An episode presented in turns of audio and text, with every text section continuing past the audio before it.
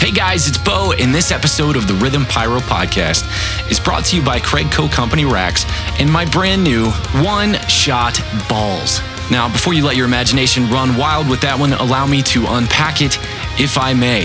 AJ, Jamie, and I are huge connoisseurs of the modern single shot effect, and there's not a more reliable and configurable single shot rack on the market than the Craig Co. Mincom. Pair up any Mincom rack with my latest effect holder, the One Shot Ball, and you've got an inexpensive effect securing solution that allows you to hold single shot calibers ranging from a 22 millimeter all the way up to a 40 millimeter with a single holder. So stop stressing about spending hours whacking different diameters of pool noodle from your local Dollar General and save it for the fat kids and the old people at the YMCA. Head over to craigco.co, that's C R A I G C O.co for your made in the USA Mincom racks and Bozie 8823. B O Z I E 8823.com for my one shot balls. Because unlike the other guys, these are American made racks with balls.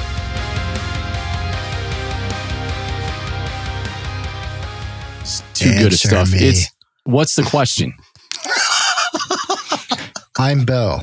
I sent you something already, and you never took cover. I've asked you. No, a million I times. sent I you gave a up question. Where The did you question- Look send on the it? computer. In the it's in Look the rhythm computer. chat in Okay. Facebook. So it was just a chat. Got it. So you didn't send me anything. yeah, it was a chat. And So but I go I mean, on this website and I do a bio. if you click, no, you don't have to like you just gotta write it and then send it to me, and then I will post it on the website.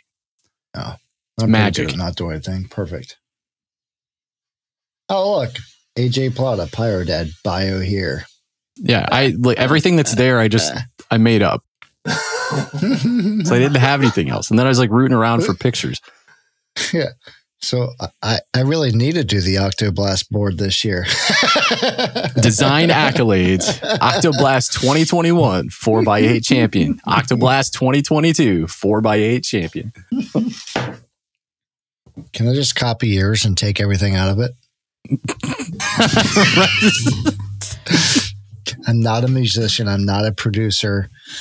I'm I design stuff I just I do not understand why the volume is so low. because I'm not allowed to breathe on my mic. So I'm in the basement across 10 feet away from the mic.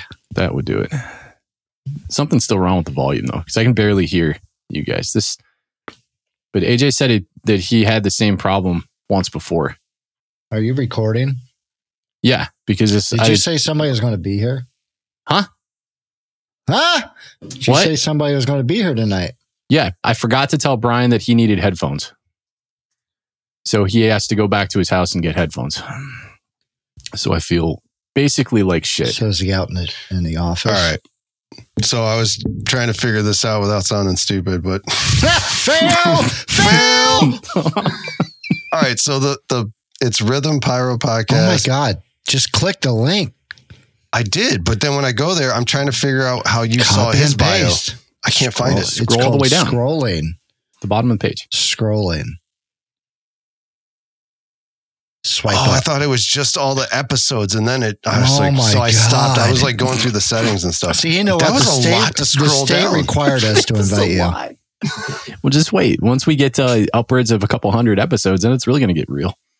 But you cannot use, hey, Bo, sooner or later, there's going to be 200 episodes and nobody's going to scroll that far to read my bio. So therefore, I'm not going to send you one. We I can't use that as an excuse. We should have a- I thought about saying it. I'm like, I don't want to just piss him off. Like, like, oh, it's just gonna be a joke, but then in- in, and uh, there's Yeah. people really got to scroll. Nobody wants to fucking scroll. It was on the tip of my tongue, but I'm like, I'm gonna leave it alone just because I don't want to be taken talking wrong. about?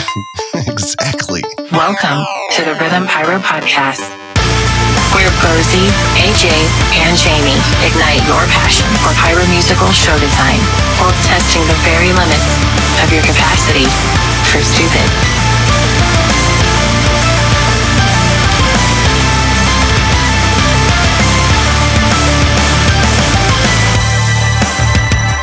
What's happening, gang? Welcome to the Rhythm Pyro Podcast. I'm Bo. That's AJ. Hola. And that's Jamie. Hi. Uh, we're hobbyists and uh, amateur pyro show designers, and we're big fans of the modern pyro musical. And the podcast is a pl- this podcast is this podcast is a place where we can get together, talk shop, talk art, share tips, tricks, news, and insights with you guys. We're I'm super excited today because we have Brian Craig from uh, Craig Co. and uh, Boomville Fireworks yeah. in Brookville, PA, with us. Brian, what's up, dude? What's up, guys? How are we all doing? Very good. How are you, Good. brother? Awesome, man. Been a long day. That's all I gotta tell you. Mowing, right? Yeah, you Oh. say podcast. Podcast. podcast. That's right. Kick back, have a have a beer, and then let's let's wrap. So, uh, Brian, thanks, uh, thanks, dude, for being here. Um, we've known you for a really long time. Um, we have this huge appreciation for you know for you, and especially your venture with Craigco. Craigco has has been really it's a it's almost like a means of expression. You know, we have these artistic ideas, and you know, for for folks out there that don't know, um, you know, Craigco manufactures uh, single shot racks, and I guess you know, Brian, do you want to give us a give us a little history behind Craigco? Yeah. So, um, years, I, you know, I can't remember exactly how many, but I'm going to say like four years ago, um, I was hooked up with uh, NLPC um, Pyro Club and Tim Jameson, and we headed out to Mason City um, to shoot a show that he had scripted. Um, we we had we had probably 1,100 single shots in this show, and we managed to get them all set into wooden trough racks. And these wooden trough racks that, that Tim and Tim's son Chris built were just monstrosities. Um, and so, long story short, we got done out there. Tim literally burned them out there in a big pile. He says, "We're not doing this again." um, so, so we came back, and about two months went by, and and uh, he called me one day and he's like, Hey, he's like, uh, I'm working on these aluminum racks and I got some questions. And so him and I, we collaborated on these. Um, and they worked out really well for them. Um, they're a little rougher than, than what, what, you know, we're building right now. Um, and so then we had a, an event for the club, uh, here in PA and we got all built up for it. I ordered a whole bunch of aluminum to come in, and we were going to we built these single shot racks for for this event, and it was canceled. So I said to to Tim, um, I said, "Hey man," I said, "You know, I've got all these aluminum racks built. Do you mind if I just sell them?" Because he was selling them as well, and he's like, "Heck no!" He said, "You go ahead and you sell them. I'm I'm tired of dealing with this. I need to focus more on my own company." And that's kind of where that took off from. But um, I got to tell you that that one of the biggest things in the that I realized right from the beginning of, of, of creating this company was we recognized how much time it takes to create a pyro musical, the setup time, and one of the things that I strive for um, is to make sure it reduces your setup time when you're doing these. Right? I mean, because they they can be they can be pretty labor intensive. Um, That's the understatement of the century. yeah, well, right. So that's, and, and I'm not trying to be a salesman here, but that's that's basically the goal of of what I do is I try to save people, you know, companies, artists, time and money on the setup time, um, making it easier for people to set angles and prep their stuff and get things done ahead of time, so they can just drop in the field, plug it in, and and go, uh, sort of thing. when you and Tim kind of sat down and you know, I'm sure there were ideas and conceptions for like, okay, how do we how do we create a rack that it's not just efficient, but gives you the freedom to adjust this rack to maximize your use case at any one given position. I feel like Mhm. you guys have you guys have really done that with the Craigco rack. What what was that thought process kind of going in when you guys designed that?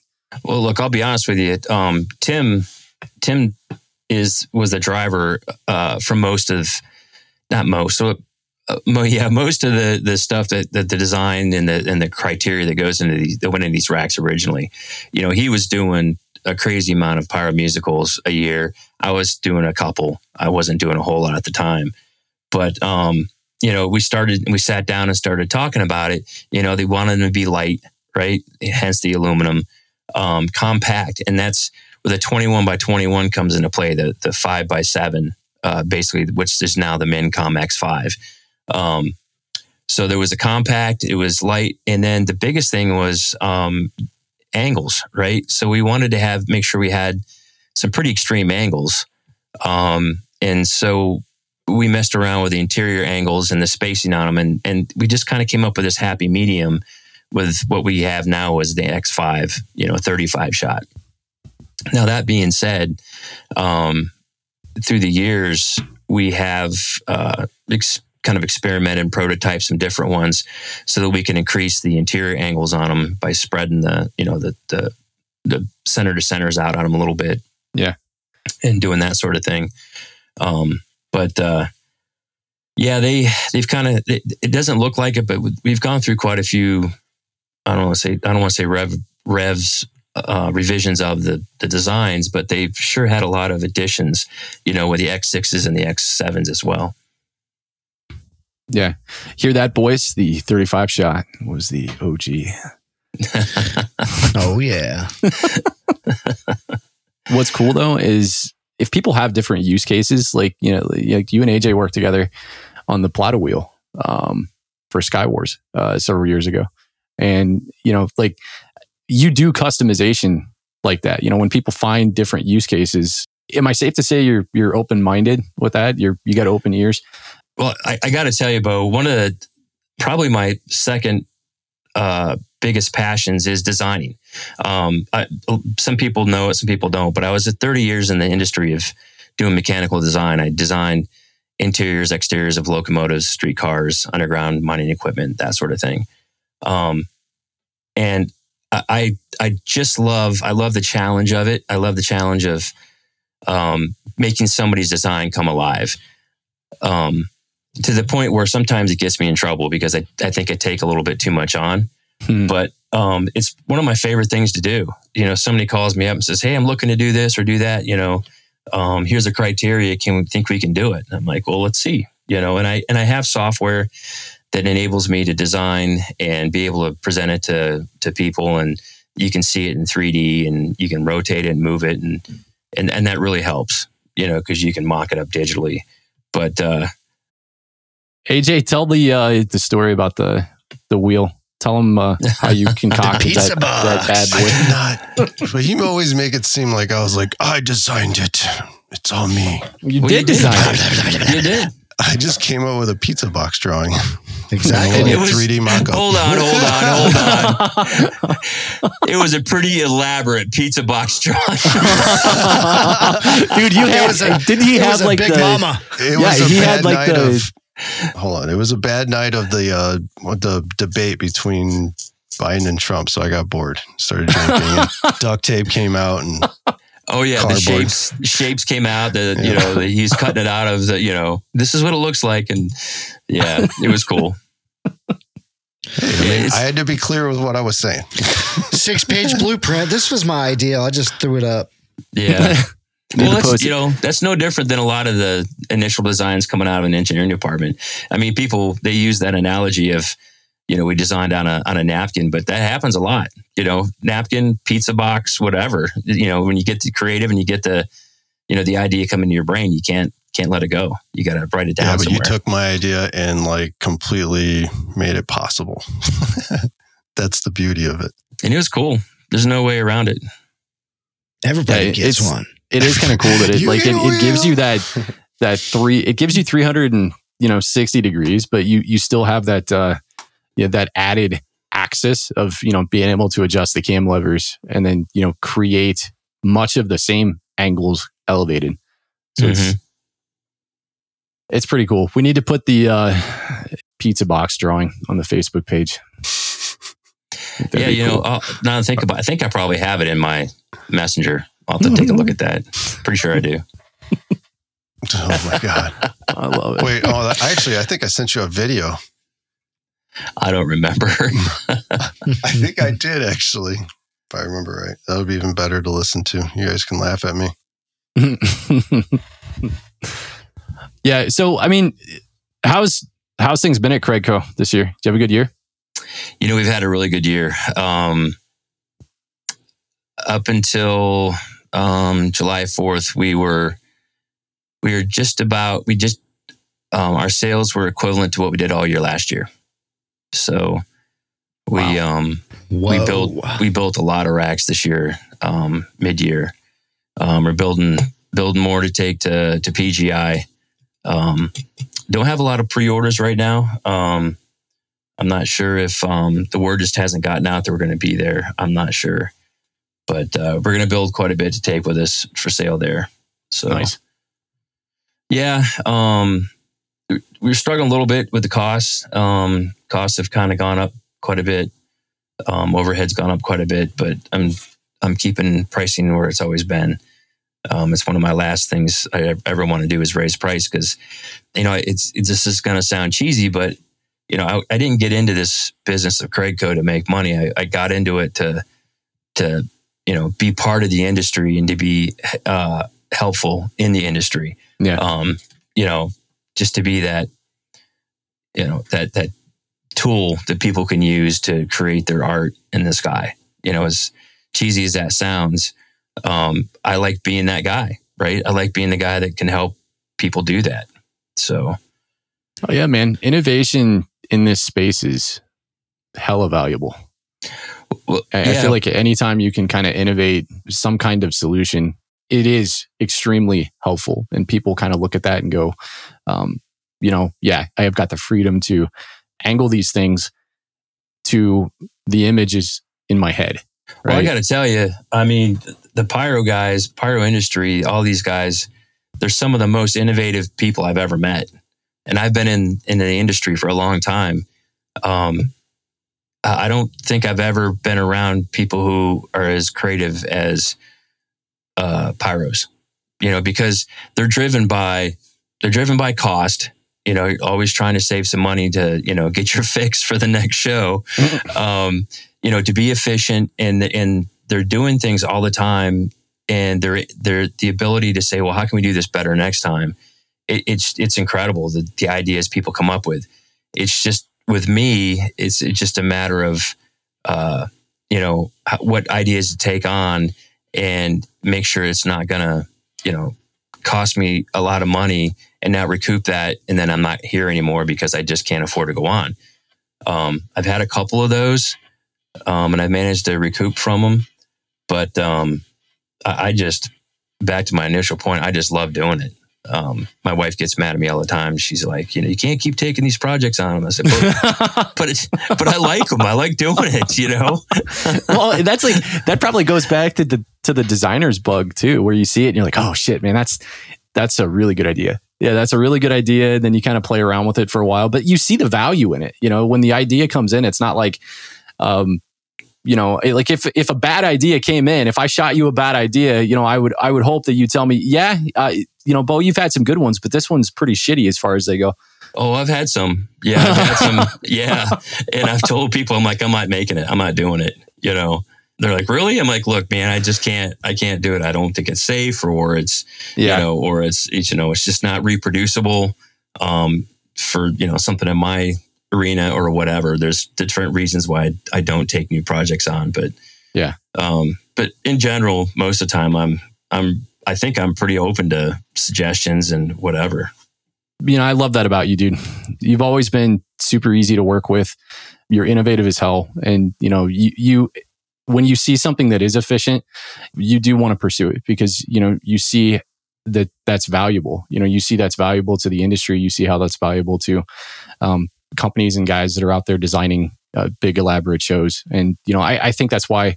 Um, I, I, I'm speaking for myself, but you know, I, it's hard for me not to speak to like for a, a, a lot of different people because you know th- I understand and I think all, all of us understand what it is that you're after and you know what you're trying to achieve with every new design that you put out. And you know we thank you for that man because it really really does it is a means for us to kind of bring these visions out of our heads and onto the field and you know I want to say thank you for that Yeah, well, I appreciate that. Yeah. Absolutely. Yes, thank Thanks you. lot. Well, why did you it. sell me so many racks? and you can thank Bo for our our issue of obsession with them.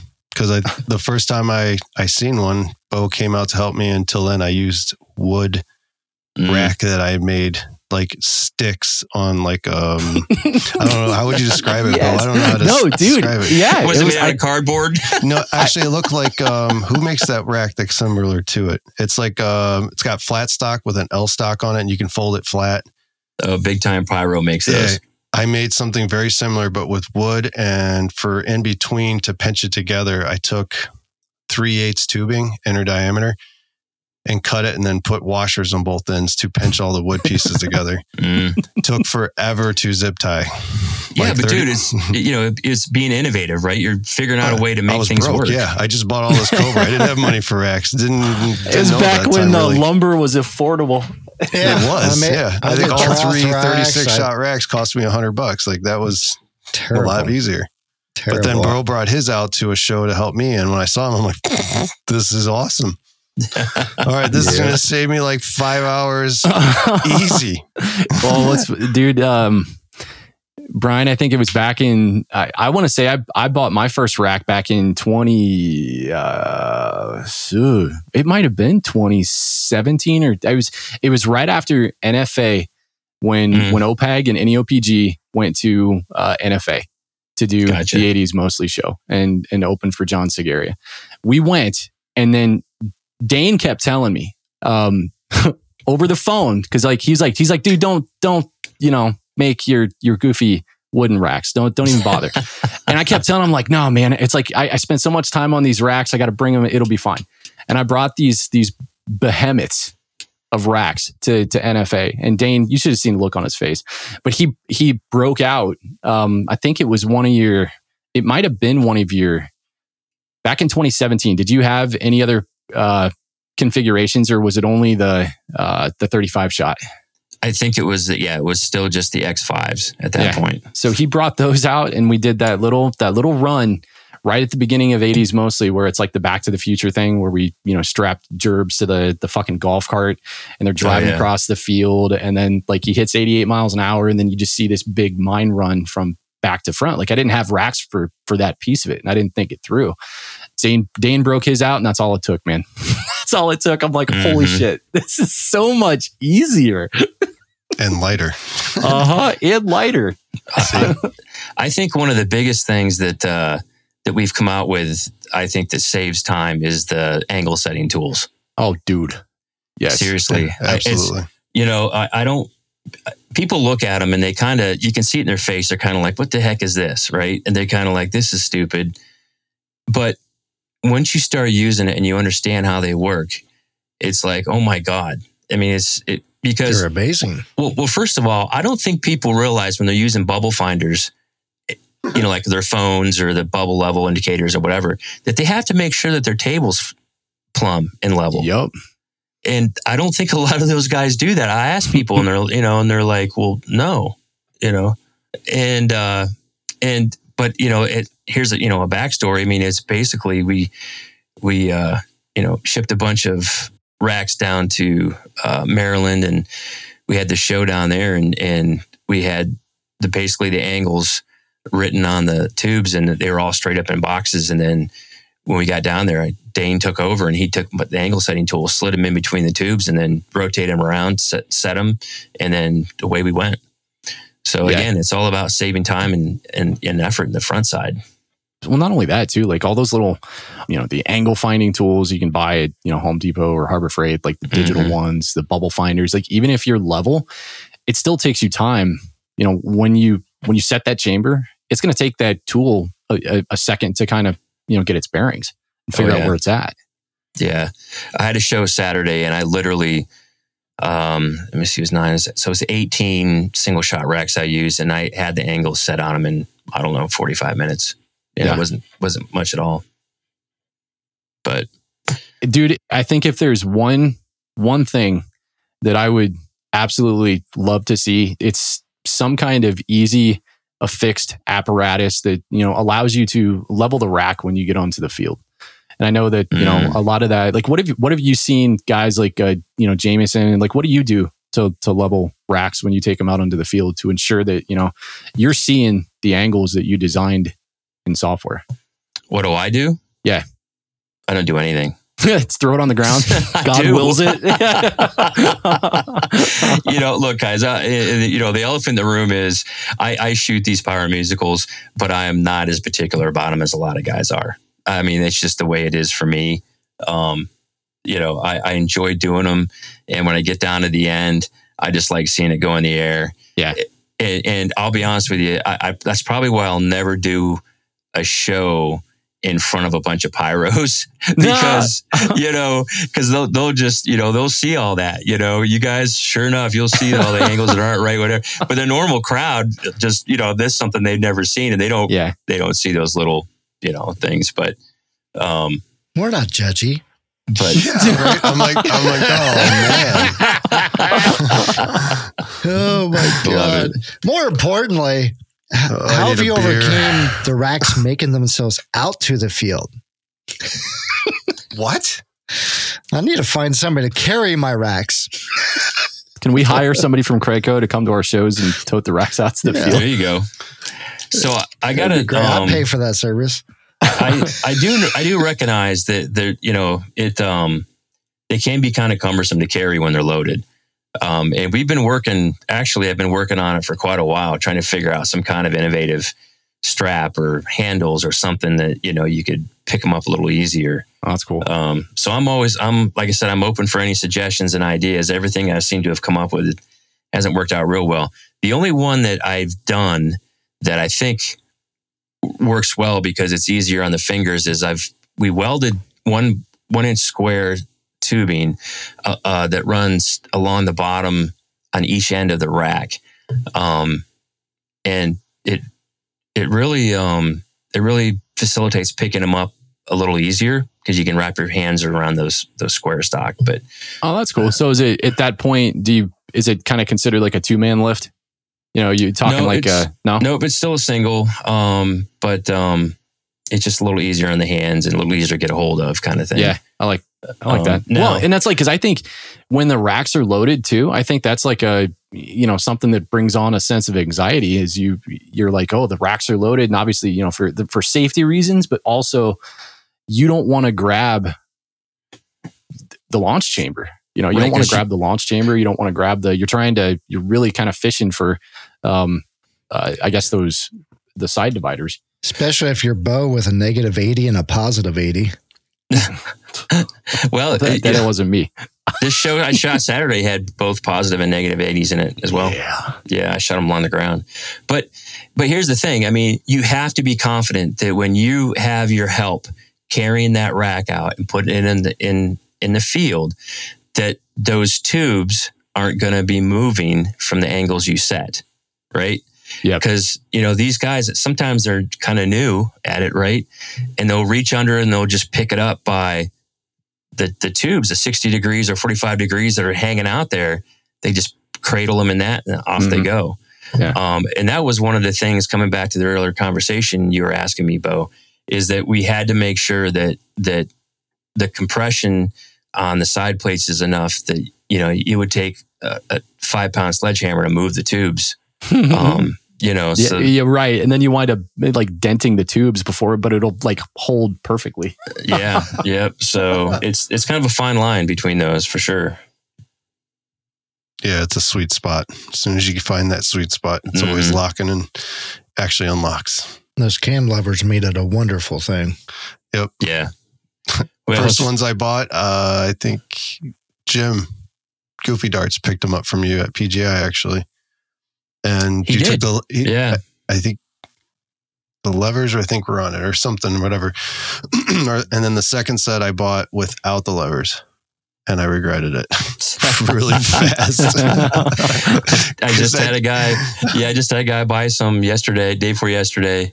He he got them and he called me up. He goes like, "Can I get cam levers on those?" and I'm like, "Yeah, yeah no problem."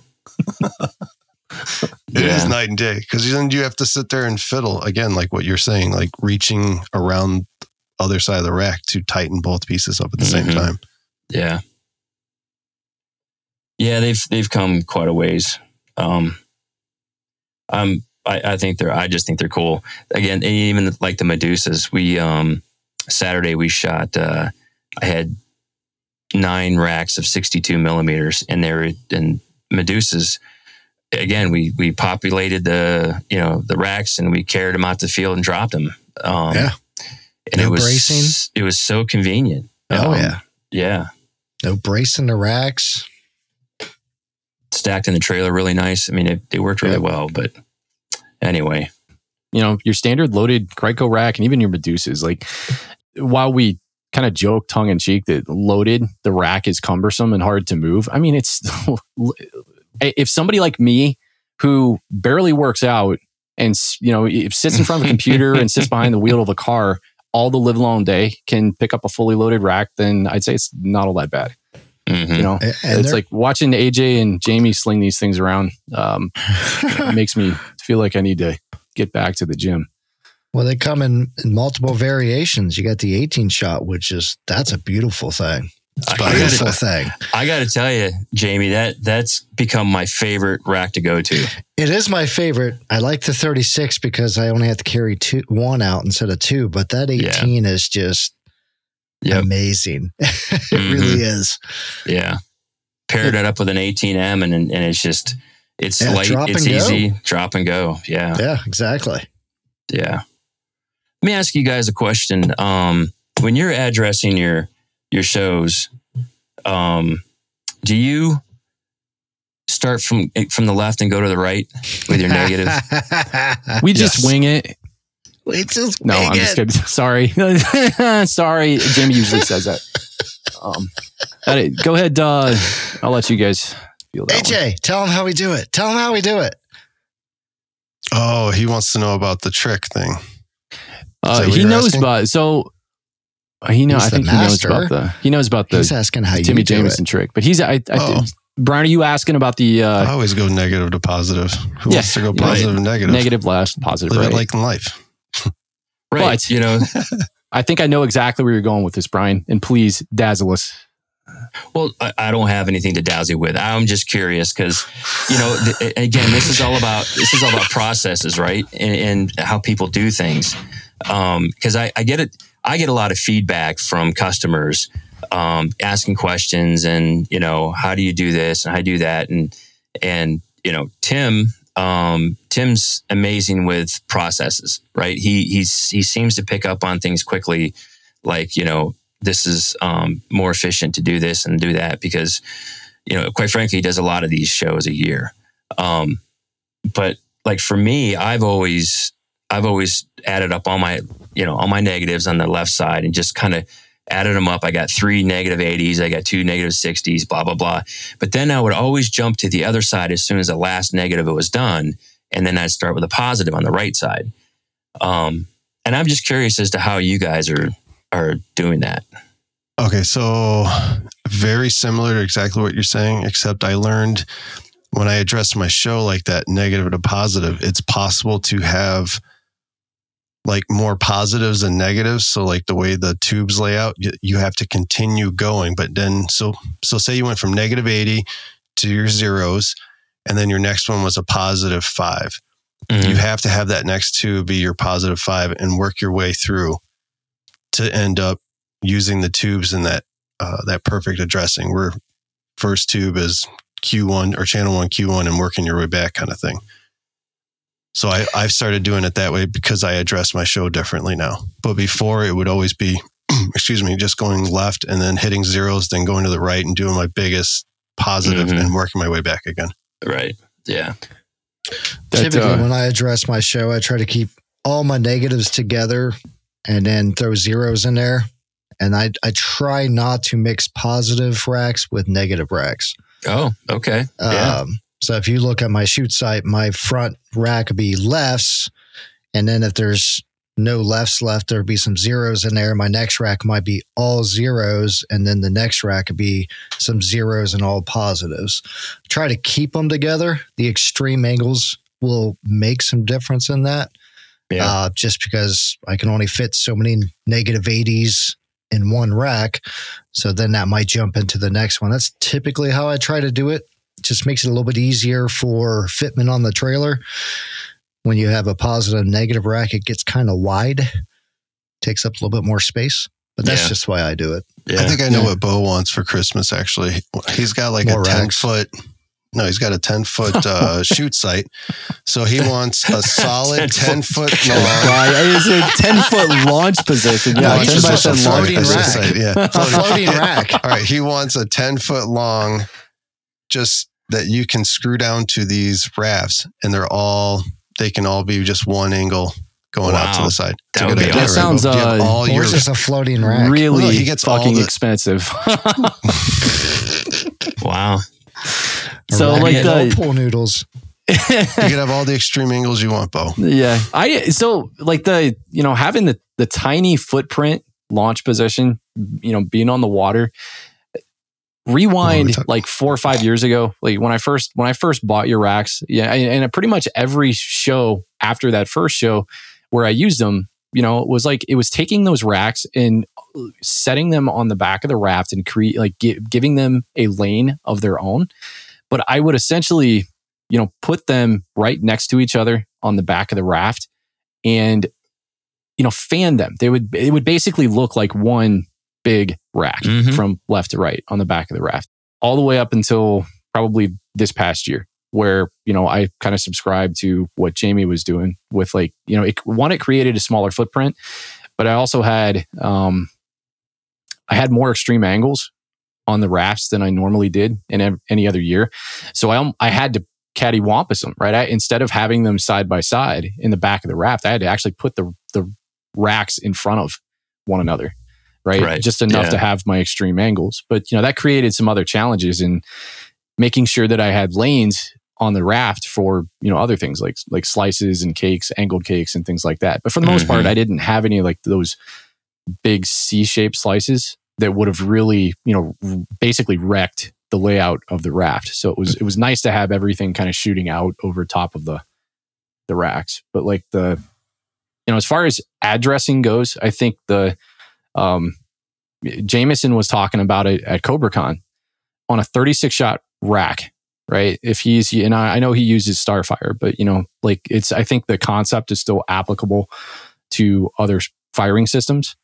But you know he basically puts shots like every single launch container inside the Craigco rack is an assigned queue, right? So it's like from the left side of the rack all the way to the right side of the rack. That would be, you know, whatever you're for a Cobra user, that would be, um, you know, one channel on the left, queues one through 18, kind of hard coded to each Mhm. one of those launch chambers. And then just kind of like that, that just kind of flows through to your second channel on the other side. When he kind of passed along that concept, I'm like, I'm standing there blinking, trying to process what he just said. But then when it finally clicked, I was like, oh my God, that's right? crazy. that's crazy, but that's so efficient. And then Jamie and Jamie and AJ actually put that into practice and they they did it this year. And like I I split my channels. So left side of the rack was, you know, that first channel going, you know, negative or close to, and then the right side of the rack was the other one. But I kind of left it at that and didn't do anything beyond it. But you know what Jamie and AJ did, they they said it was like, you know, it was almost like process changing for the Mhm. better. Absolutely. Right. Yeah, you didn't have to label the racks. It was like once you were done, all you had to do was be like, all right, this front left one's my most negative, and I just work my way to the back, then start over the front like a typewriter. Do do do do do do do do. Well, the the other saving grace is um like we used to pull all the all the effects out. We we e match them, you know, we'd match them and then we'd label them and then stick them in and blah blah whatever. I literally have them have boxes set up behind me, and I grab a grab what I need out and then just start dropping them and I'm e matching them and I going left to right and I stick the labels on the the last thing I do because I know I can check the angles and the part number, and then I know this is Q1, this is Q2, Q3, Q4. So you almost save a whole step not having to label, you know, your e match ahead of time because a lot of guys do that. Um, but it, it, for me, it really seemed to eliminate a lot of errors because it's you know numerical all the way, you know, and this is the process every time. So you fall into that process and it becomes muscle memory And if something gets out of that a little bit, then it's throws a flag up in your head. And you're like, oh, wait a minute, this isn't right. You know, kind yeah, of thing. like Yeah. when you go from channel 19 to 20 and you're like, wait a minute. Oh, this is this is a negative 30, not a 30. Mhm. Q11 to Q13. well, yeah, and then like um, Tim was saying Even that they're you the same angle. Yeah, Tim was saying that that process, like one thing it, that was really cool that, that uh, aside from the efficiencies that it created, anytime he ran into issues, it was almost always, you know, 99% of the time, it was exclusive to an error on that rack. Um, Mhm. so it was, it was really cool. It, it was in a really interesting concept. And I, I think he said that it was something that he was working on with Drew to try to get implemented into, um, you know, like, like blueprinting that's kind of distributed all throughout finale. But, you know, being lowly hobbyist users, I'm not even sure that we have access to it, but it's still a really cool concept to try to, you know, find ways to implement within the means that we have in finale 3D hobbyist. But I used I used hobbyist for quite a while, um, and I enjoyed it. I really it's did. a cool program, man.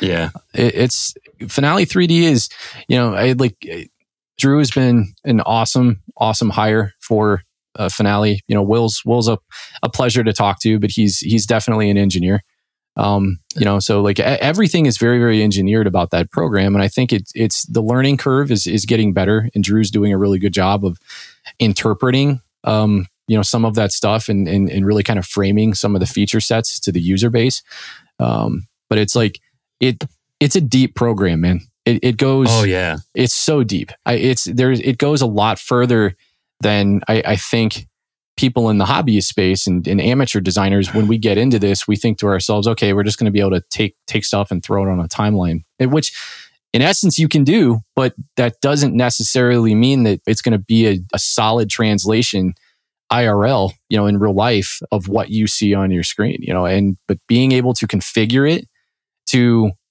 super efficiently, you know, puke out reports and, and labels and address your show. So, you know, you can take that and translate it to efficiencies on the field. That's solid. Mm-hmm. absolutely.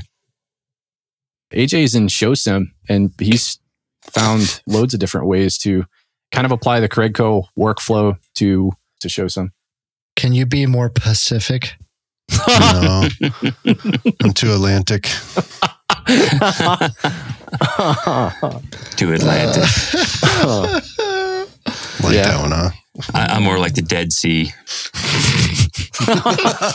Dude, I can't. Was it uh, was it Chad? oh, you that killed that- it, dude. You should have chose another C. No, What I was gonna fuck? choose. I choose. I choose the Gulf of Mexico. I want to be close to AJ's people. I was gonna say I thought that maybe that was AJ's. I see. Yeah. Oh, wow. Uh, let's see. I, wow. I'm trying to think of some other like. I, I as far as like the Craigco workflow goes, I, I mean, you know, I, I think we're all pretty, we're all pretty, pretty versed in it, and that's, I mean, that's something that I do want to kind of convey to, uh, to people and listeners. Like, I, I want to, I feel like we should almost like create videos and stuff to, to kind of go along as, as learning aids with some of the talk that we do behind really specific procedures. Um, because I, I think the episode where, you know, AJ and Jamie and I were talking about that addressing scheme, Yeah. there was talk, That's a good idea. right? There were people like, "Whoa, what is this? What is this fucking Mhm. magic that you're talking about? What's what is it?" Because it's it is kind of hard to articulate, you know. But you know, if you, especially since you're about? not only integrating, throwing stuff into a rack in person, but you're also that's spillover from the design workflow in your software. Well, well, let me let me throw us some stories out there. Um, so at CobraCon, I can't tell you how many people stopped at my booth and asked, "How do you do those shapes in these shows?" And I'm like, you know, I'm like shapes, and like, yeah, they sweep and they look like curves, and you know, and that, and, then, and I'm like, um, well, he just, you know, it's It's an explanation. Right. I mean, you know, it's just a matter of placing the rack, blah, blah, whatever. And they looked me dead in the eye and they would say, You mean you don't have a rack for that? And Did you say how much money you got? and I so so I guess what I'm getting at is is, you know, it would be hugely beneficial uh, to do to like you're saying, Bo, to put a you know put some videos out there. Um, I have some like even the angle setting tool, how to use it, because you can't believe how many calls I get from people saying I don't know how to use this thing. Yeah. And, and I'm not begrudging anybody. You know, sometimes it just doesn't click in their head. That's Right. all good. Um, but certainly the the Craigco holders don't do you any good if you're not proficient with them. Yeah. Because they could actually cause you more time if um, and I've seen people do it. They don't wrap all their angles up and group them together. They want to do them all random throughout the the rack, um, not realizing that it's it's not efficient. And Yeah, it doesn't yeah. matter if you know if it's in the first row or the second row or the third row. And that goes into the addressing. They may not know how to address angles in an order, which all those little reports help out a lot. Oh yeah, yep, for sure. what's crazy is this it's i guess this kind of goes back to the whole you know comment made earlier about um, you know pyros and, and being you know super persistent and efficient in, in learning processes and just um, like you almost have to experience that failure firsthand. Hmm you're you know if you're doing a show and then all of a sudden you come out of the show and you're like well shit my god I, that took so much time. You know i need to give this a, a, a a good amount of thought to determine how do i fix this? You know how can i fix this? How can i implement um, different procedures that might make this process a little easier and i think you know it's a testament to what you said earlier about pyros because we're willing to put in that time to find better ways. To ways fail. yeah, yeah. you don't understand, man. This is going up. You're right. This is going up. Whether we, I mean, Yeah. we, I mean, we all just said stuff that we even like you mentioned, get those racks, and then I made the wood ones anyway. So waste of money. Yeah. And then Yeah, but I think that, dude- don't the- forget pegboard. Yeah, oh, I didn't use pegboard. pegboard and zip ties. I did. Oh, okay. I hate Once. zip ties. Oh, I hate zip ties. Zip ties are for bitches. Who made that? I was gonna say, who made that T-shirt years ago? Jamie, was that you or And I used zip ties in 21 Zip for a little bit. bitches. That's Yeah. because Bo I, didn't I have made a it full. for I made it for Brian holder. and AJ, I believe. Yeah, yeah. And then I, I did that uh, graphic with uh, what's his name? Uh, oh, the Cal- Nike guy. Calvin peeing on the zip tie or whatever. yeah. I got Those uh, I got an idea for a, a, Those a killer fun. bundle on the website, dude. Like twenty or thirty racks, and you can call it the the Jamie Young beginners bundle. It's 21 racks. okay. 20, What does that 21, 30 mean? racks. Yeah, the, the Jamie Young beginners 27 bundle. now if you count Medusa. Oh, flex. the bad problem is, is I, I had to borrow racks last year. You know what that means, Brian? You know how hard it is to find anybody around here with a rack that I can borrow? So shush it. All right. Uh, he- Sounds like you should I'm- move. yeah. you had to borrow. You had to borrow racks. That's only because I left yours floating on rafts in the middle of the lake and they got rained on for a day. that is true because I did actually use 21 racks, which is exactly what I had in the front. So, but next year I think I might need more. I had to Yeah. drive all the way to Pennsylvania to get an 18 shot rack to borrow. You know what my favorite part Brian, about what you forgot Pennsylvania about. is? I still don't think you borrowed that. I'll go. It's still got the blue um, painter's tape on it with your letters and stuff. So I'm not seeing. You know it's yours now, right? Yeah. Oh my I god, that completely- is that is Wasn't such a far tape. distance to drive for one 18 shot rack. I would have like made up a story to borrow at least a few more. Well, we might have, we might have shot some product that night too. Okay. So Yeah, we might have Maybe. had a little fun, Maybe yeah. just a little bit. we need to have a group field trip again. so I'm going to use this point to pivot a little bit, Brian. How's uh? Tell us about uh, Boomville. Boomville. It Wow. is booming. Boomville is pretty awesome. I gotta be honest with you. Um, so we started it. This is our third season, um, and we've done really well. We've got the some of the best customers ever. I, I mean, that's kind of saying a lot. I mean, because we're new into it, and so we, you know, it's kind of hard to compare. But people have been so supportive in in in the pyro industry and and uh, local people around here. Um, and I, I just um, it, it's really a dream job most of the time. I'm not going to say it's perfect, but it. Uh, I really enjoyed, really enjoyed dealing with the people and and being again being that guy, right? That can help other guys out. Like right now, you know, we have Raccoon uh, Pro Line available. Um, we didn't sell it all before the fourth.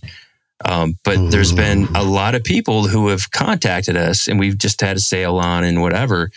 And, you know, we have it so they can finish shows after the fourth. Um, a couple guys had a national anthem they were working on. They needed some red mines, and sure enough, we had some. You know, some thirty millimeter red mines. So um, I, I, like that. I like that end of thing, and you know, it's it's so weird to say, but um, again, it's not about the money. Um, I just like being a part of the industry. Um, you know, pulling in pulling in Raccoon Proline um, was a big thing for me um, because you know without Proline, Craigco doesn't go do anything. Um, and so I've tried for years to partner with other companies, um, and uh, you know, it just so happened, you know, Eddie was there, and we got talking, and Raccoon took a gamble, and we pulled those two containers in, and it's been nothing but good. Um, the product's good. Um, people like it, so uh, it's it's been it's been a great so far. It's been a great three years for sure. Raccoon is an absolutely phenomenal brand, man. Um, I was so happy with it at the lake this year. I mean, I like, you know, anytime you kind of transition from from one product to you know, especially something that you, you that you've used for some time, mm. you're worried. You know, there's hesitation and reserve in in doing something like that. Um, yeah, I experienced it the first time when I moved from Spirit of 76 to to Dominator and then you know, from Dominator to to Raccoon. But like I was so happy in the performance of that product. I, you can tell that not only was it, it was made um, with care, but like I didn't experience any of just the normal inconsistencies that you see from from year to year in the other pro lines that I've experienced. I was so happy with it, man. I know. I, go good. I, I just gonna say I know I've been real happy with the the few shows that I've shot. Um, it's just it's good stuff. There's no way around it. We should How, get Bo to make sims of all of them. Yeah, and then sell them for six dollars. Absolutely, six dollars. The biggest waste Sold. of time of my natural Sold. born life. Going back to what Brian was saying earlier, terrible, terrible ideas that just sound Sold. exciting. I well, it's, not that they're terrible ideas; they're good ideas. Just sometimes they don't pan out. yeah.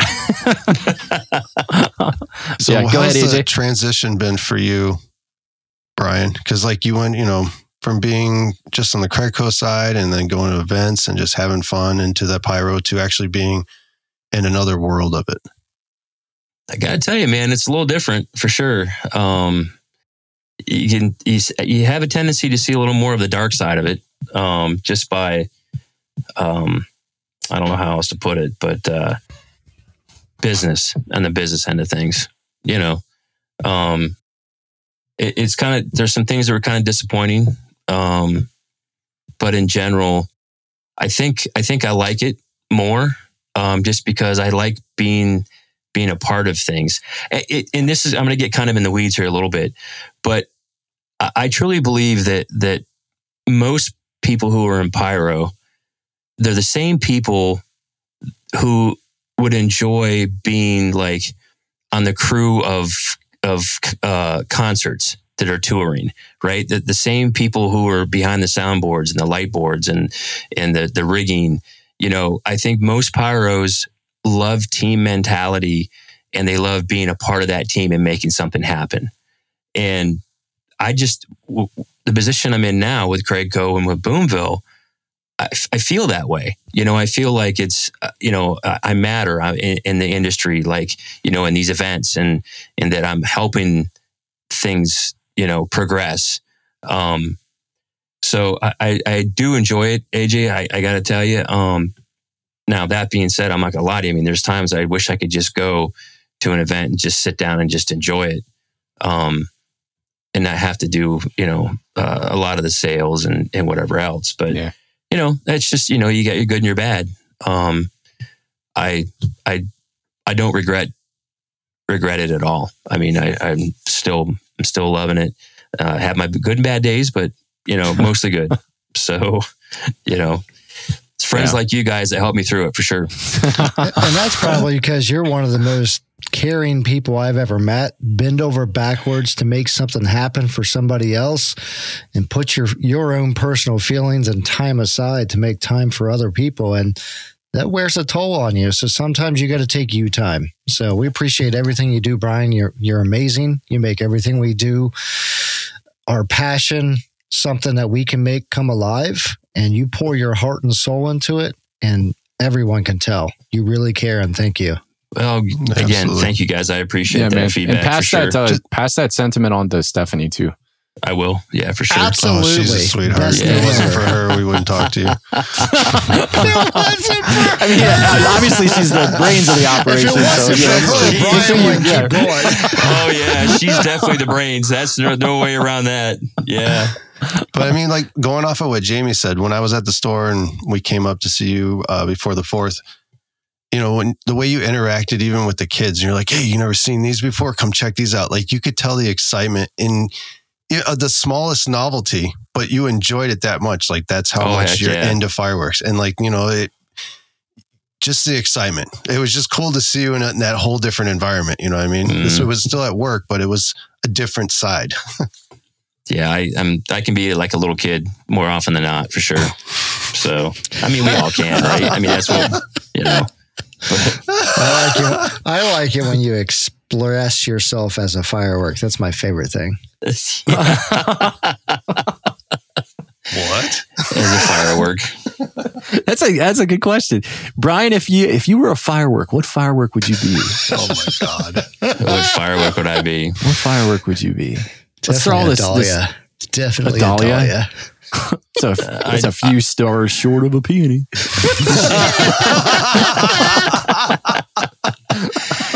Is it peony or is it peony?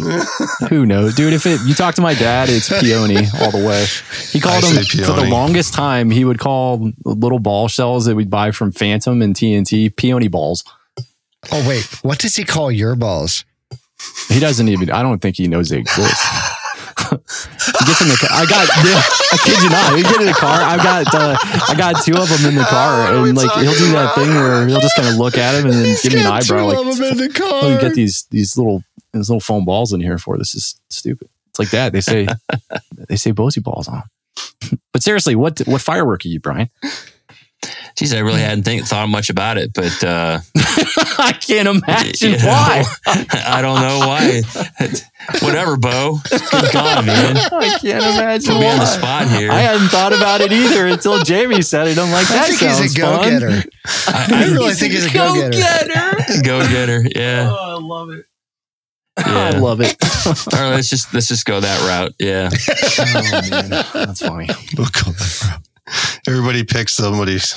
There you go. And Give Yeah. them what they think their their firework sign is. Hey, Pick that's each other's out for Yeah. sure. a firework. Firework, uh, uh, what are they? How is that called? Uh, It's like a zodiac calendar only yeah, is for that fireworks. firework yeah. calendar? You're not an Aries. You're Hmm. a pink comet this month. What? Oh, Oh. God. That's I'm funny. Well, uh, let's see. When I came to pick up the Lake Show order, it's like you guys have a really cool location too. It's like that, uh, you know, the town of Brookville. It it just it seems like a really quaint, cool little place. Um, and it was cool. Like when I was in there, you know, I think you had at least there were. I think there were two customers come in, and it's like you could tell, like they were super excited to be there. They knew you guys are like, all right, let's do this. You know, build my uh, build my show, man. mm-hmm. Yeah, for sure. Yeah, and I've done that for quite a few customers.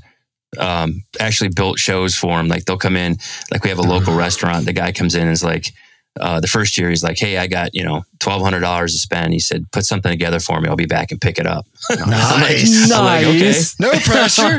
yeah. So I actually sat down and I created a diagram showing him how he lays his field out. And I created a timeline saying, here, these are what you got to you start with this cake, you know, go right down the line. I said, how many people you have? He's like, I got four. I was like, all right, so we can do this and that. And then I didn't hear from him after he picked it up, you know, and I'm like, Yeah. oh, geez, You know, I don't know. You know, well, sure enough, man. You know, the next year rolled around. He's like, call me up. He's like, hey, he's like, uh, I want the same thing. I'm like, cool. All right. So it makes it easier. yep. Sat down and just kind of swapped some effects out, and you know, away we went. But um, and we're doing that with Ignite too. Like we have, Oh, that's you know, awesome. I'll have a show pre-programmed and you can buy it. You know, kind of Oh, thing. that's cool, man. Um, yeah. Nice. So, it, it, So you sell Ignite too? oh yeah, yeah. We sell Ignite, and we'll we'll have the new uh, 36 shot ignites here um, soon, hopefully. That's awesome. So- Sweet. It's a great system. You know, it's a it's a it's a really nice entry level uh, system. I don't know if you guys have especially looked at for it. your store. It's great. Oh yeah. Jamie, I use it. I mean, I use it um, when I shoot like uh, graduation shows and that sort of thing. Yeah, it's so Um, portable. it's portable. It works really well, um, and it's it's just easy. Um, Yeah. so I, I I do I do like it because when we first started, we first uh, started the store. I told Steph, so we need to get some kind of a firing system in here, and and I started looking at some of the cheaper Chinese um, yeah. systems. Ignite's so much better. Well, you know, uh, I had a I had a, a gentleman that was a customer of mine out in Ohio. Uh, he did stunt shows, and um, I trained him on doing fireballs. And I said, "Look, you know, here's the deal. Here's the fireballs. I'm going to train you how to do them, but you're on your own. You know, this is because I can't keep coming out here to you know spend four hours for one shot, right? kind of thing." So he's like, Well, I need a firing system, you know? And I'm like, Well, you know, so here's one. I bought it offline. It was just the cheaper Chinese one. Um, long story short, he calls me a couple of weeks later and he's like, Hey, he's like, uh, you know, thank God nobody was hurt. And, you know, or Oh boy. it, it went off on its own. Oh my god. Yeah. Oh so, my god. so they had built the 12 inch fuel mine and thank God they had concrete Wow. barriers around it oh man. and uh, it was during the day, and they heard a noise, looked over, and it had it, it lifted, you know, Wow. and Jesus. and uh, so I'm like at that point, I'm like, I can't, I can't do this, and then I had heard that that Scott Smith was, you know, he was working on this system, so uh, we invested in it right off the bat because um, I, I just had confidence that at least he would have the security of what the bandwidth he was using at the time, you know. Um, so uh, that's kind of how we jumped into that. But yeah, that was it was pretty hairy. Um, That's I don't know. nuts, man. Uh, That it- it. It- all by itself. Well, you know, here's the deal, right? There's always two sides to a story, you know. And I, I'm guessing that they had the batteries in the remote and they threw it in the truck and somebody sat on it or something, Ah, you know, Yeah. kind of thing. Yeah. But, Hmm. but um, regardless, um, I, I decided not to not to go that route and go with the ignite. Well, So- like I mean, the and way you used it when I was there in June. Like it had a pretty good distance when we were shooting those shells. Yeah, we shot um we shot those sixes off the top of the hill. Yep. And uh right, so we were I think we were about 500 feet, maybe 600, somewhere in there. I think. Yeah, at night, holy shit. I and over uh, uh, it was elevated. We Mhm. Okay. lower. Yeah, that's Yeah. crazy, man, for a it- Bluetooth Bluetooth based system. That's nuts. Yeah. I, Yeah, I, it's a nice, safe system. That's for sure. yeah, so far, I mean, I don't haven't had anybody say not. Um, and and I guess that Pyrocast works well. Um, I haven't used it myself. Um, have you guys used it at all? Yes. Does it work so hot? well, no, and It does. so It okay. does. Growing pains. yes. You know, it's great. I- I think for for what it for what Pyrocast exists for, and I think the space that it's marketed for, um, which is you know obviously it's I, I think it's branded under Ignite. I can't remember how Scott separated the companies. I can't remember if Pyrocast was under the Ignite umbrella, but you know for latency natively over you know uh, a cellular network um, or you know something that exists in the cloud to Mhm. me when when that first came out i'm like okay this is this is innovative but you know how do they tackle the latency issue how do they tackle the latency issue and you know how often is the clock in um, you know pyrocast uh, you know reporting back to um, uh, you know anything that might be attached to it that changes where your your uh, drift is, you know, your waveform drift and things like that. And, you know, in my experience, I've had good experiences with it and I've had experiences where, you know, I wound up saying, okay, I, I can't use this for this application because it's the scripting is is tight to a point where um, things have just drifted too far off of the Mhm. timeline and it just doesn't look right. Gotcha. Yeah. I kind of wondered. the technology only gets better the more it's developed. And I, when Yeah. he first rolled that thing out, I'm like, whoa, this is a, that's a monumental undertaking. You know, for somebody that like I, my, my day job, I work in the technology industry. I knew that that was crazy to, it's like for a fireworks show, especially really tight pyro mu- musicals, you know that things have to be right on the money. So like things that exist in the cloud, I was I had reservations and I'm like, wow, how well can this really work? hmm But I think he's getting there. Well, I, I do too. Um, but I, I'll be honest with you. Um, I, I think, I think music. I, I can't picture myself watching fireworks with earphones on, or earbuds in, or Yeah. whatever. You know, I just can't picture myself doing that. It's not. I, I'm old school, kind of, I guess, and I, I would. I want to hear everything. You know, I want to hear the music and I want to hear the explosions. And I think if you have your earbuds in or earphones in, it'd be kind of hard to to Yeah, get that same it- effect. Well, the nice thing about those is our Bluetooth cars, they can have their car stereos playing it while they're sitting in their cars watching. It, I mean, it is a pretty cool concept, but I agree with the headphones. yeah, That's not for me, but um, Bluetooth car stereos, that's actually pretty cool. yeah. I would think you'd get some even some latency with that, right? I was I'm just about to say that. Yeah, that would I'm just create assuming- more latency. yeah, you're you're Yeah. pushing it from your phone through Doesn't your Bluetooth. Pyrocast have the ability to adjust that up and down? It does. Yeah, you It- can It to does. some extent. The- I you they you took can. that the out, didn't the, the go ahead, AJ. Didn't they take that out? Uh, I don't know. I when I when I did test runs with it over the fourth this year, um, it was still there. I mean, you you can you know. Oh, I meant for the user. The user used to be able to change it too.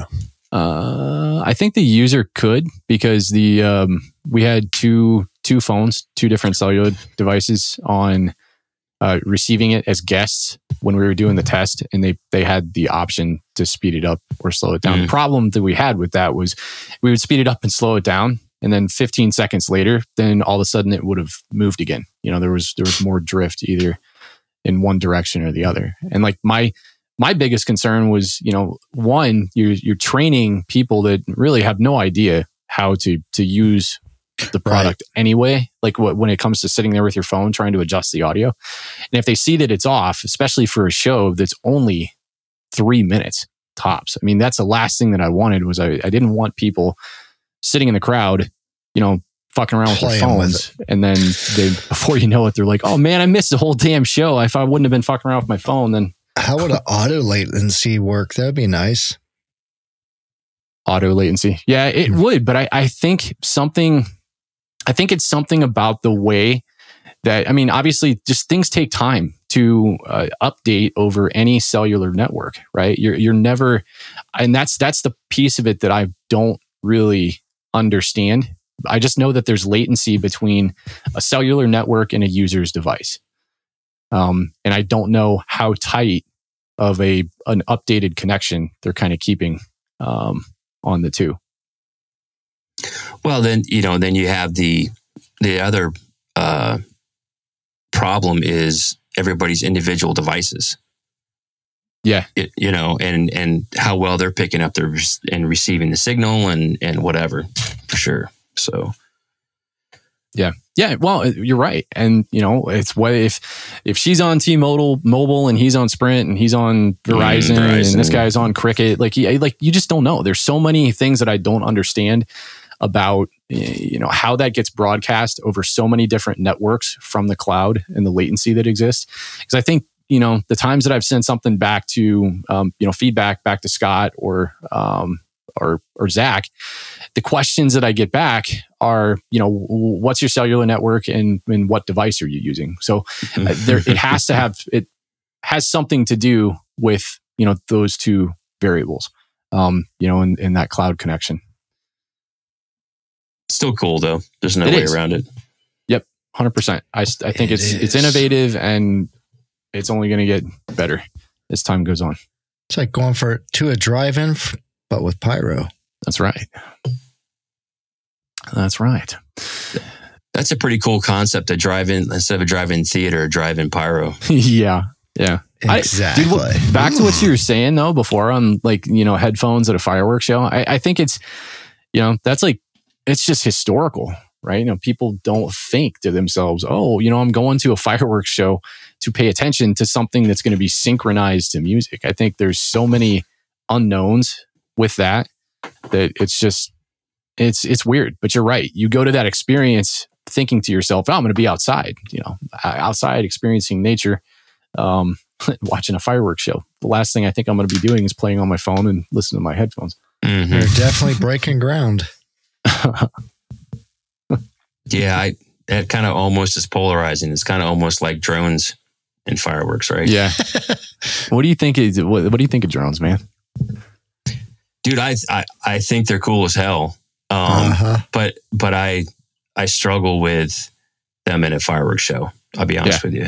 I Um, think they're great for fillers, especially for smoke. You know, seriously, guys, they had a video the other day I saw. It was a dragon in Japan. It was these drones. It, it looked like a this dragon like slinking through the.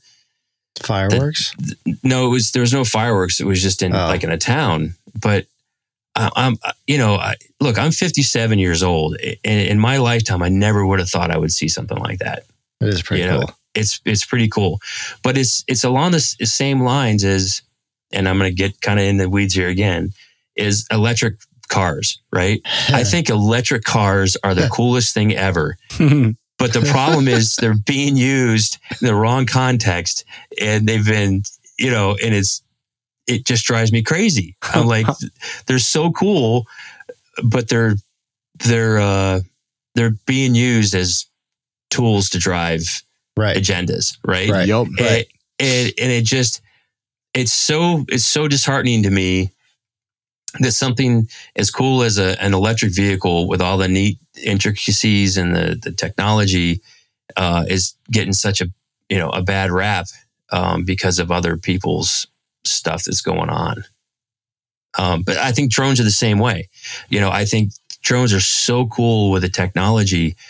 Um, and yet they're they're being you know labeled as replacing fireworks. Somebody did one time they did that. They they mentioned It's it in the media, and it's and from that point on, it polarizes everybody. Yep. You know, everyone goes back to their corners and they're like, you know, either you do or you don't. Well, I, I do. I think drones are cool as hell. I, you know, um, it's it's almost like it, it's surreal. It's almost like you're in a movie. You know, watching them when they're doing their thing. yeah. Yeah. It's Yeah. fascinating. I don't think they should be done at the same time because they're stealing from each other. But I think they have their place with fireworks because nobody likes to smoke. But Right. to watch a drone show and see uh, to see all the fascinating things that you can do with those, Like, and then you're done staring at the drones, and all of a sudden the smoke's gone. We're Oh. back to fireworks. That's Yeah. pretty freaking cool. Yeah. Yeah. Well, and I, you know, back to what Brian said before, I think that I think they can be used, and I'm I'm always a fan of innovating cooler uses of technology and trying to integrate it to create like a really bitchin' show, right? But like the way they were used at uh, CobraCon, for example, it's kind of counterintuitive, right? Because you've Mhm. got a fireworks show happening in front of you, and then you have to look off, quite literally, cock your head to nine o'clock, you know, on a on a clock face to see the drones. It it kind of it it pulls you out of the experience if things aren't correct, right? It it pulls you out of the experience if they're not set up right. Um, Yeah, I don't like them together. Yeah. Mm-mm. Off of what Jamie said, for some reason in my head when he was talking about clearing the smoke, I had this like imagine or I imagine the drones turning into like the vacuum cleaner from uh, what's the name of that Star Wars ripoff movie? That's great. and then like That's pulling great. and like slowly going over the crowd and like sucking all the. the Yeah, s- that's awesome. I- See, I think for that's, some that's a reason I was clever use of my the head. drones. Wouldn't that be hilarious? That That Skywars, if you saw that, just turned into like that. What, Yeah. what was it? There was a Statue of Liberty kind of cleaning lady. or like uh, Mo from What was it uh, called? What was the name of that movie? Sky or something balls. Um, Spaceballs. Spaceballs. Thank you. he said something balls. All he remembered was balls. Yeah. well, it's not like balls haven't been on the you know subject line for quite a while now. yeah, exactly. Thank you, Bo. Especially Bo. You're welcome. You're welcome. Who'd have thought that's the uh, Cracker Rex and Bozy balls. That's They right. go together like peanut butter and jelly. American made racks with balls. Oh man, yeah, I Wow. I'm a huge fan. I Like I, there's a lot of guys in the you know the the lighting space, and you know it's like keep your jelly out of my out of my peanut butter and and all that Mhm. kind of thing. But like I I've you know the shows that I used DMX in conjunction with fireworks on. You know, I'm, there's a lot of stuff that I can do better. I feel, but you kind of learn as you go. But I do believe it has a place. I do believe it has a place, and you can do some really, really, really cool fucking things with, you know, different, uh, you know, different set pieces and and ways of lighting um, the smoke, and you know, different moving heads and par lights and things like that. Like, I just think that it's going to take a lot of time for things to get really innovative, and I think shows really do exist. Have you ever seen like uh, I can't remember what country they do Defqon in? Um, Brian, have you ever seen one of the Defqon shows? I've it's like seen. an oh EDM my festival. goodness! Yes. Oh my god! Wow. Oh my god! Those are I- it's like crazy. watch one. It's it, people that tell me lighting has no place in fireworks, and you know fireworks has no place with lighting and stuff like that. It's you almost have to see past your your expertise or your camp to see you know tell that to like a disney or tell that to these big production companies that do like the edm festivals and Defqon and stuff where it's not just about any one of those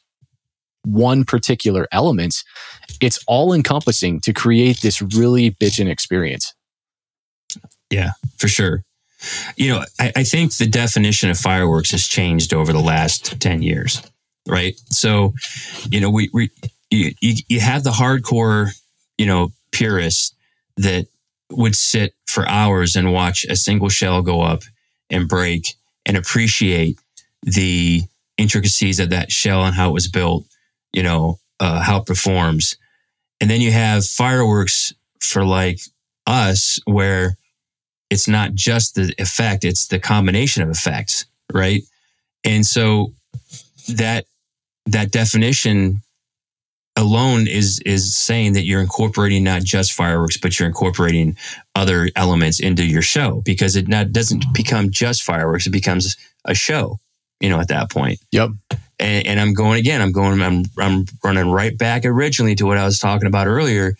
I think most pyros would be perfectly at home doing a Defqon or even just a live concert somewhere.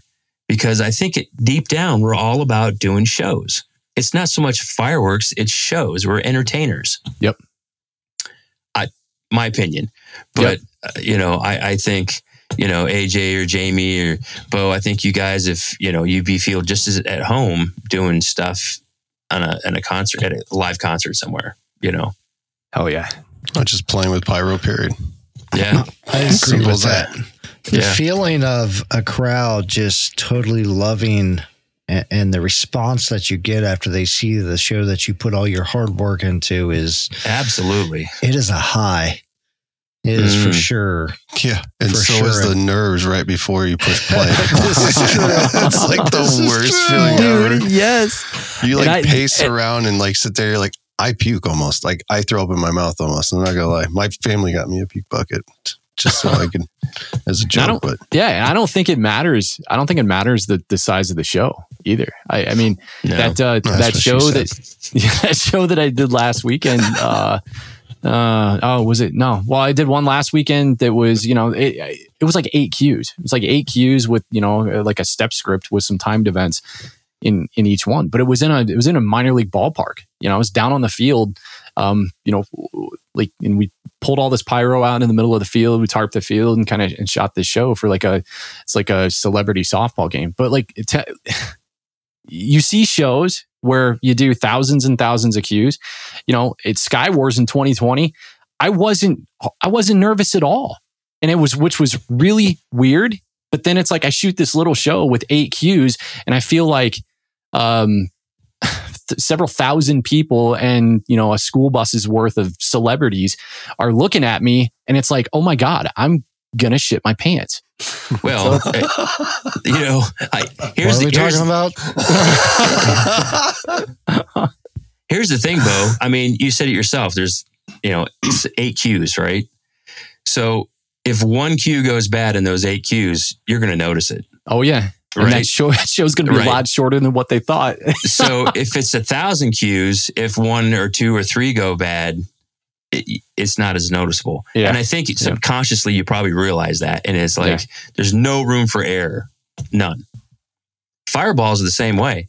You know, people, I get more nervous with mm. fireballs because if you have six of them or nine of them or whatever across the field, if one of them doesn't go off in the middle, it's like somebody's missing a tooth. Yep. You know? Yeah.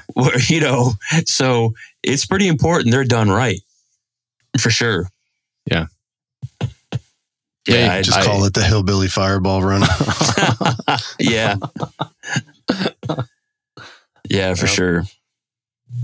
well i i don't brian um let's see I, I actually aj uh jamie you guys have any uh any other questions here I'm- um I think we've talked about this a little bit, Brian, but what um what brought you into pyro musicals? Like or were you always in it from the get go? I mean, Oh no. Um the Pyro musicals started um at with NL, NLPC for sure.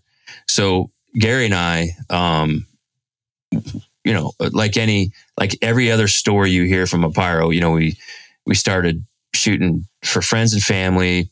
You know, we got involved with wholesale buying stuff. Well, then we found um we got involved in um with PGI clear back in geez it must have been 90s and it was the early 90s and um we saw something similar to a pyro musical. You know it was real loosely scripted and the shells were hitting somewhat on the beat and kind of thing. Um and then fast forward to um spending some time up in new england up in vermont with my cousin Eddie, and him and I got to talking about firing systems, and he was um he had built a kind of a crude like a pin, uh, you know what I'm talking about, like a wire and pin kind of yeah, system nail and pin. yeah like a nail, nail, and pin. yeah Right. Yeah. Nail board. So a- anyway, so fast forward to um, the PGI and Butler. Um, and that's where we met Tim. And um, we were blown away. You know, it was just like, oh my God, this is amazing. And that's when we started really looking into uh, the Cobra firing system and, and doing that sort of stuff. And then we joined NLPC, of course. and it just kind of took off from there. NLPC is has always been they're, they're um, basically it was a club that was originally built around pyro musicals. You know, they all the guys got together and it was all about scripting shows and and um, you know doing these kinds of things. Um, and we were just knee deep in it, and then next thing you know, we were eyeball deep in it. So, and that's kind of what started the whole, you know, the Craig Co. you know thing. Um, back to the you know the original what we were talking about with the that event that got canceled and whatever. But Yeah, but that's what struck your your passion into him more. it, it really did that that PGI and Butler really really got us got us fired up. Um, and then from that point on, we there was an event in Pittsburgh. Um, it was Ricasa was here and did a show. And I think Pyrotechnico had pulled him over here to do it. And from that point on, it just it was like I want to do that because it moved me. You know, it was it- you just sat there and just watched it and like, oh my god, that's that's amazing. Um, and I just had this this drive. I just wanted to do that kind of thing.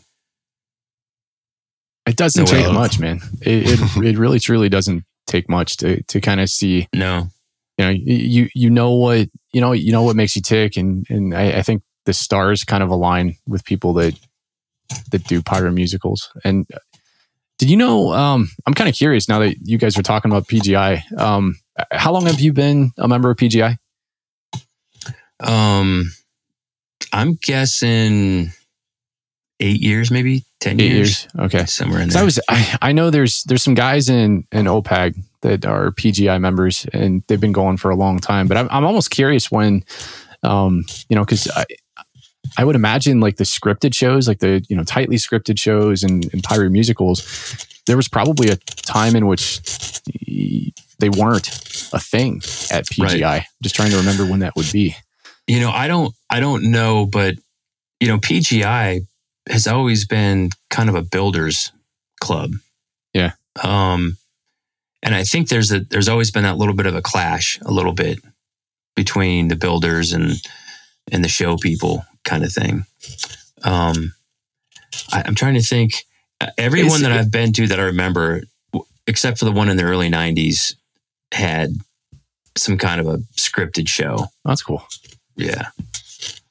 watching the builders do their thing though, like Ned Ned Gorski's stuff uh, is just it's, it's insane to me. Those guys It's do such a absolutely. Yeah. T- uh, Tom Rubenclaw is the man. I mean, that dude. You know what I'm talking about? Uh, yes, I've heard the name before. The I'd have to go look up some of his shells. No, he's a rocket builder. Oh, really? He's the guy that that shoots these rockets. That that uh, you- you'll have to look it up. I mean, they're amazing. I mean, he's just incredible. Um, but like you said, Gorski and um, I I used to know some names off the top of my head, but um, there's definitely an art to it, and it, they're amazing for sure. It's really cool watching um, some of the guys that script stuff, but also you know they're kind of working in tandem with their club mates who do building right, and they kind of integrate that stuff and they create these really cool scripted shows um, Mhm. with shells that people built. Yeah, for sure. Well, and you know, part of PGI they do that that builders display. I Yep. can't remember what they call it, but um, it's cool, man. You see some really, really interesting shows. I think I watched um, the live stream. Was it last year, the year before? I think it was the pyro musical competitions, um, and then there was the uh, builders competitions. But it's it's so neat. And, and if you think about it, uh, you know, you, you're talking about the clash of you know builders versus you know the pyro musical, down to the brass of it all. The builder is building their own pyro musical in that single individual build. They're putting Mhm. the stars and the timing and everything all into the single perfection of that one shell versus the you know the artist who does the pyro musical is going on a, an entire event time with music so we really have the same passion we just look at it differently Mm. it's pretty amazing what what people can do with uh, i mean a shell that is multi-layered and timed and it's just amazing it really is everything that we are able to do from powder and stars and chemicals it's pretty astounding well, Jamie. I mean, you think about it. Coming back to the to the fuel mine analogy, right? I mean, they have one shell they're putting up a lot of times to show people their their artistry. Yeah. So if something goes wrong, you know, one little thing goes wrong, you're going to really see it. right you know, kind of thing. But uh, yeah, I, I, I just, I, I give those guys credit. I've never, personally, I've never had the, the want to, to dive into it. Um, but I truly enjoy watching the stuff that they build, for sure. Well, Brian, thank you so much for for joining us tonight, dude. It's been a lot of fun. Yeah, well, thanks for having me. Yeah, absolutely it's been fun. Do you get uh so go ahead and uh you know get your plugs out there, man. We'll do uh what's the what's the website? How can people find you? So people can browse out to uh, www.craigco.co. And it's not .com, it's .co, .co. I know it's a long story behind that. Um, and of course, boomvillefireworks.com is the other, the other one. Uh, we have Facebook pages for both. So, um, and then if anybody has any questions, feel free to contact me at 814 553 7575. Um, I'm always, I'll always answer my phone if I can do it. So, And that is true. He will call you back. yeah. kind of forgetful, but uh, you know, he just cut me some slack. So it's all good, Yeah. Uh, so you're, you're busy. It's, uh, you're making racks for Jamie. right? Speaking of, Awesome, man. Thank you so much for joining us, dude. Uh, and I think Hold on. that's probably We gotta AJ. You got to any? make- Uh, We got to let him do the sound clip, but we can't. Oh, all dude, say, yeah, we Brian- can't say anything. So that on. way you no, can yeah. Everybody, it shut up. it. Brian, get uh, you know, I don't know, probably get a good fist. Yeah. Well, what are we talking about? Hold what on. the fuck? Get about as Escalated get it, quickly. make a fist. I'm trying to I'm trying to give him a relative distance from his mic capsule because I want the the best Oh. sound clip ever because I I'm gonna gotcha. I'm gonna save this one. Bo's balls. Just a bit outside. That's it. That's the one, baby. That's going on the soundboard. Yeah. Going on the soundboard for sure. Back to the doors. I love it. Oh, you should use that voice when you talk about Craigco website. Yeah. It'd be Love it. perfect.